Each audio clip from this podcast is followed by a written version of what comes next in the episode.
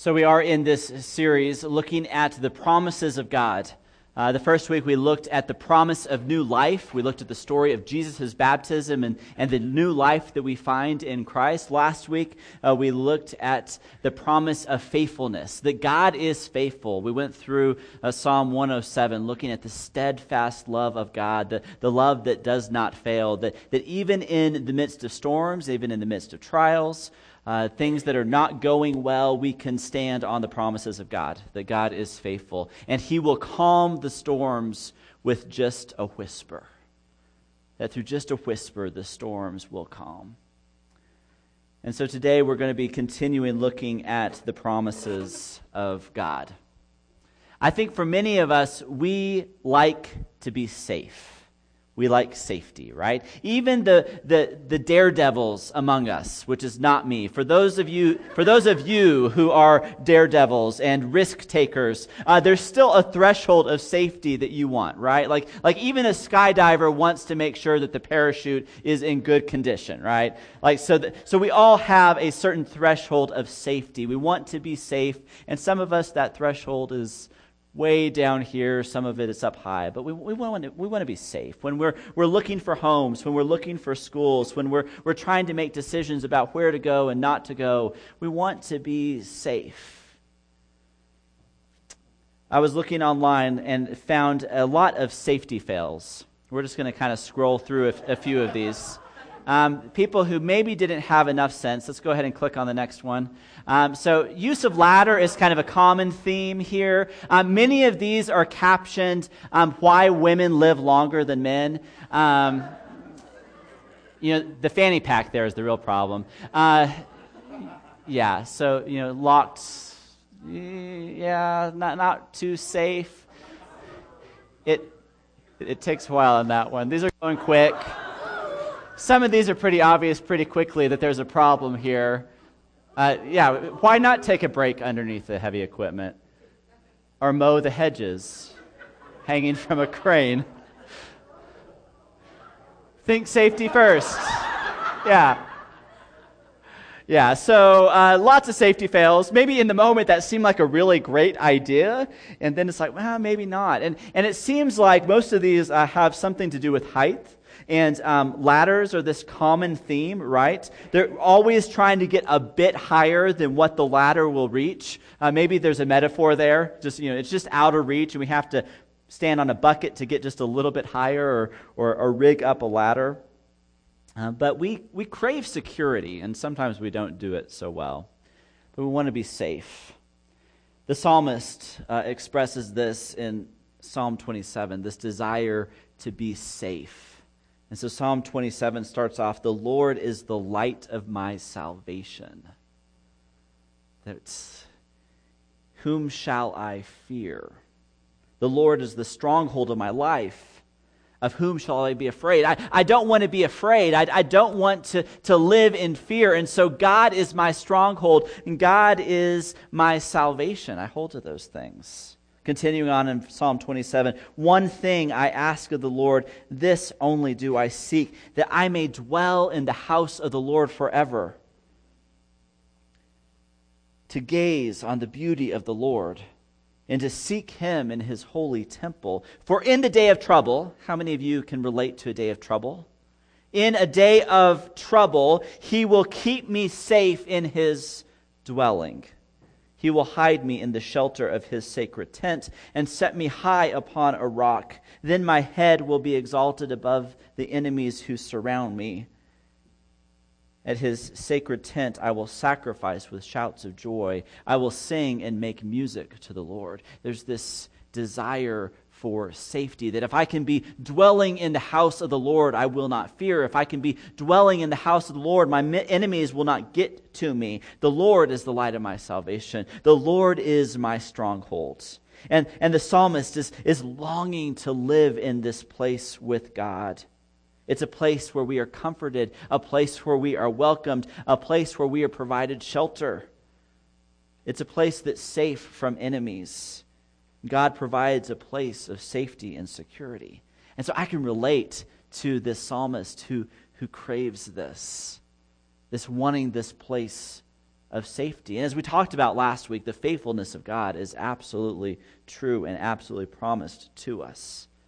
We want to be safe. We want all of our fears to disappear in the presence of God's power. And God is faithful in that. He protects us, He provides for us. And yet, I read through the Gospels and I read through the story of Jesus and Jesus' call to his disciples. And we see in here a story where, where Jesus is not letting us play it safe. That safety is not Jesus' first concern. We're going to be in Matthew chapter 4 as Jesus launches into his ministry. In, in, chapter 3, we see the story of Jesus' baptism, which we did a couple weeks ago. And, and we see that he's baptized by John the Baptist and, and this connection with, with Jesus and the larger picture of what God is doing. And then John the Baptist is arrested, and we get to this story here in chapter 4. Jesus has been out being tempted in the wilderness for 40 days. And then he launches into his ministry in verse 12. When Jesus heard that John had been put in prison, he withdrew to Galilee. Leaving Nazareth, he went and lived at, at Capernaum, which was by the lake in the area of Zebulun and Naphtali, to fulfill what he said through what was said through the prophet Isaiah. So we got this prophecy here that he's referencing back. This connection to isaiah that god is that, that god is at work in something and jesus is a fulfillment to something bigger. It says land of zebulun land of naphtali the way of the sea beyond the jordan galilee of the gentiles the people living in the darkness have seen a great light on those living in the land of the shadow of death. A light has dawned. Jesus is the great light that is shining through the darkness. It seems like the story jumps to something else, but this is a continuation. These two paragraphs go together because Jesus is establishing himself as, as a part of the plan of God, the fulfillment of God's promises. Jesus is the light in the darkness.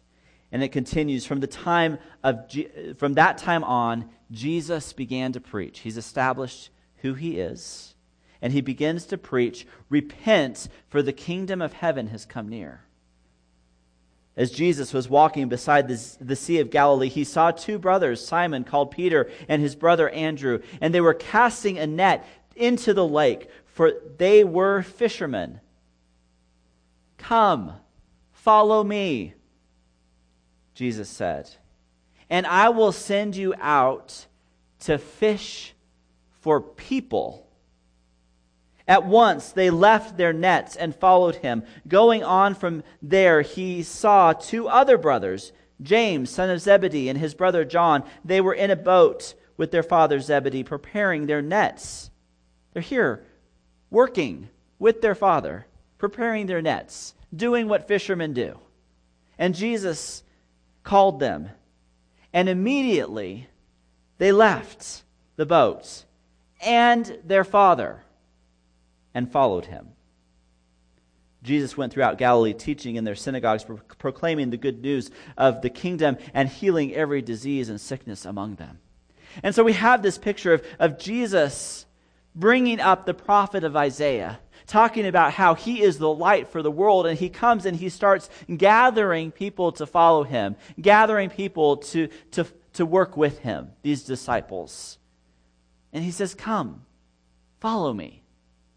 And they drop everything, drop their livelihood, drop their work, even drop their family to follow what Jesus is calling them into.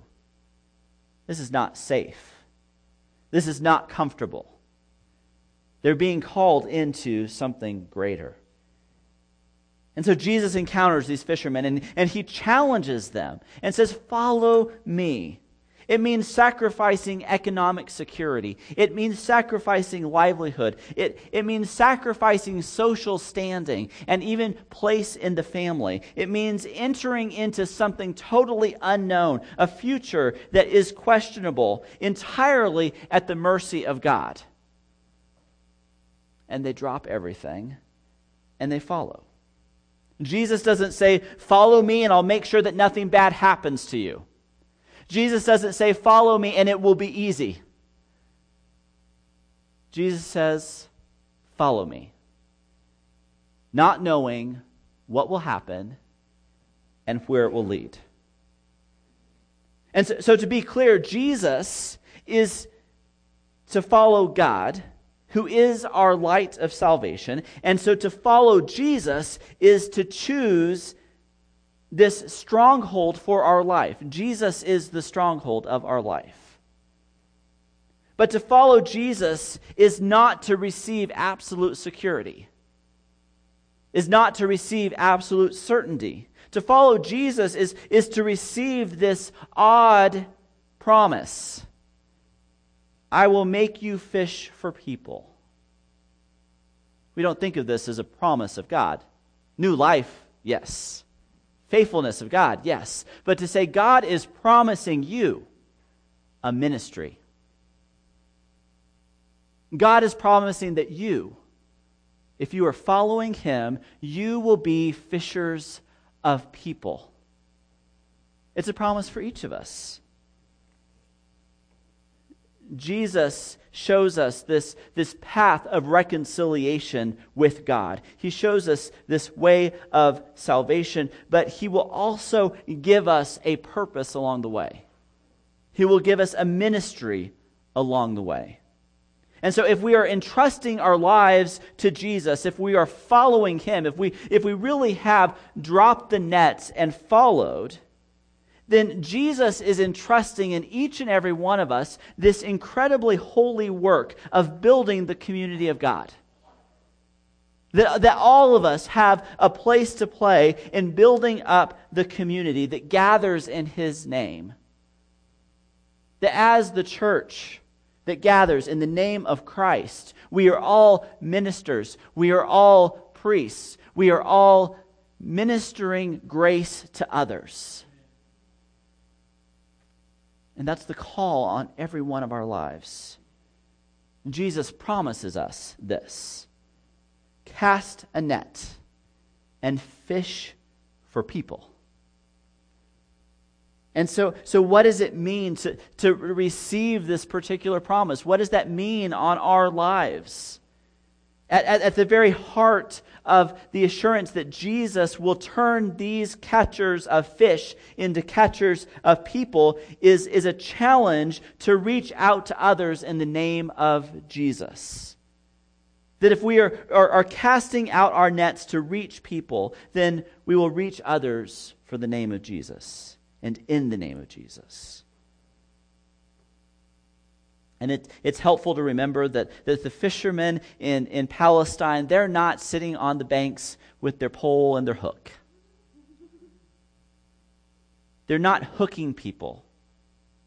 They're not dragging people in. They're not injuring them in the process. How many of you have seen evangelism that is more about injuring in the process as you hook them and bring them in? But no, we've got nets that catch, nets that surround and gather. It's a calling for each of us. Last week, we, we talked about our, our identity and our obedience because of who we are, because of who the Father is. We, we put up this triangle that, that I want to show again. This triangle that, that has the Father at the top of the triangle. Got that next one up there? We've got the Father at the top of this triangle. And the Father loves us. We're restored into relationship with the Father through Jesus. We're reconciled with the Father. We are now heirs and sons and daughters of the Father. And because of our relationship with the Father, we have a newfound identity a new purpose, a new calling on our lives. And that identity is a gift to us, and it's a promise to us. It's not earned, we don't work for it, we don't show up to church often enough to get it. Who we are is because of the Father. And it's flowing out of that newfound identity, that newfound purpose, that we find our ministry, that we find our calling. And that's where obedience is at. That we're faithfully living out the calling on our lives. And so, if, if we are fully living out our newfound identity in Christ, then you will be living out this call to be ministers of grace. And if you're not living out this call to be ministers of grace, maybe we need to te- take a step back and really understand who we are in the eyes of a loving Father. That if He loves us so much, that He would give His Son for us, should that not completely transform how we live? and how we share that love with others. You see, God is on a mission in this world. He's at work, and He will continue to be at work even if you continue to sit there and do nothing.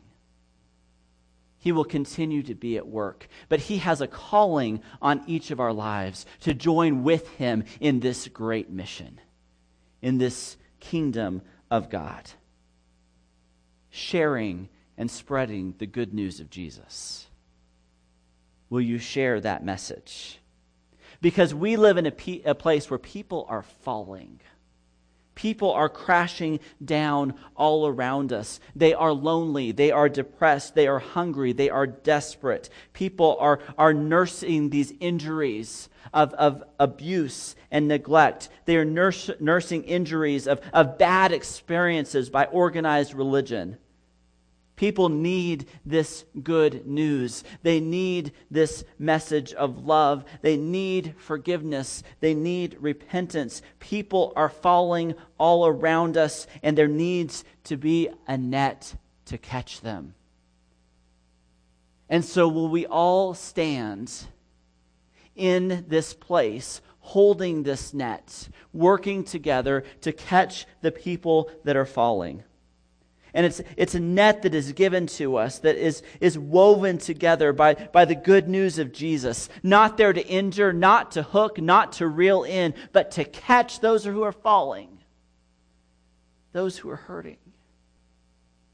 The net isn't a trap, and it's not a trick. The net is a gift of God's grace, a gift of healing and love given to a creation that is given into falls. We trip so often. We fall so often, and we all need that net to catch us. We share and minister to others this, this ministry of grace. Not because we've got it all figured out, not because we haven't stumbled or we no longer stumble, we share this love with others, catching people as they fall, and oftentimes being the ones that need to be caught. Jesus says, Follow me, and I'll give you a piece of this net to catch people. Hold on to this piece of this net. You don't have to hold the net all by yourself. You don't have to be the only one that's out there in a boat trying to catch these fish, trying to clumsily handle this net all by yourself. He says, Here is a piece of the net. Hold on to a piece of the net and do your part with this net.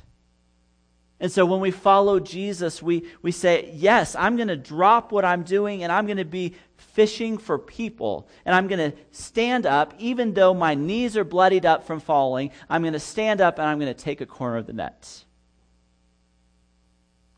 But we live in a world that makes it difficult to follow. We live in a world that is skeptical of authority. We live in a world that is divided onto extremes. We, we live in a world that idolizes independence, that seeks self sufficiency, that, that craves control, that wants safety. And when you grab a hold of that net, you give up safety. And you give up control and you give up self sufficiency, and you give up independence because now you are a part of the kingdom of God. And so our church has had a long history of moving out of the comfort zone, moving out of what is safe, and moving into places that have incredible kingdom impact all the way back to 1914, where a couple gets together in their house and starts having a Bible study in their home. And that grows, and people find their way to Christ and are reconciled to God because this couple grabs a hold of the net and says, We're going to be a part of the kingdom work here.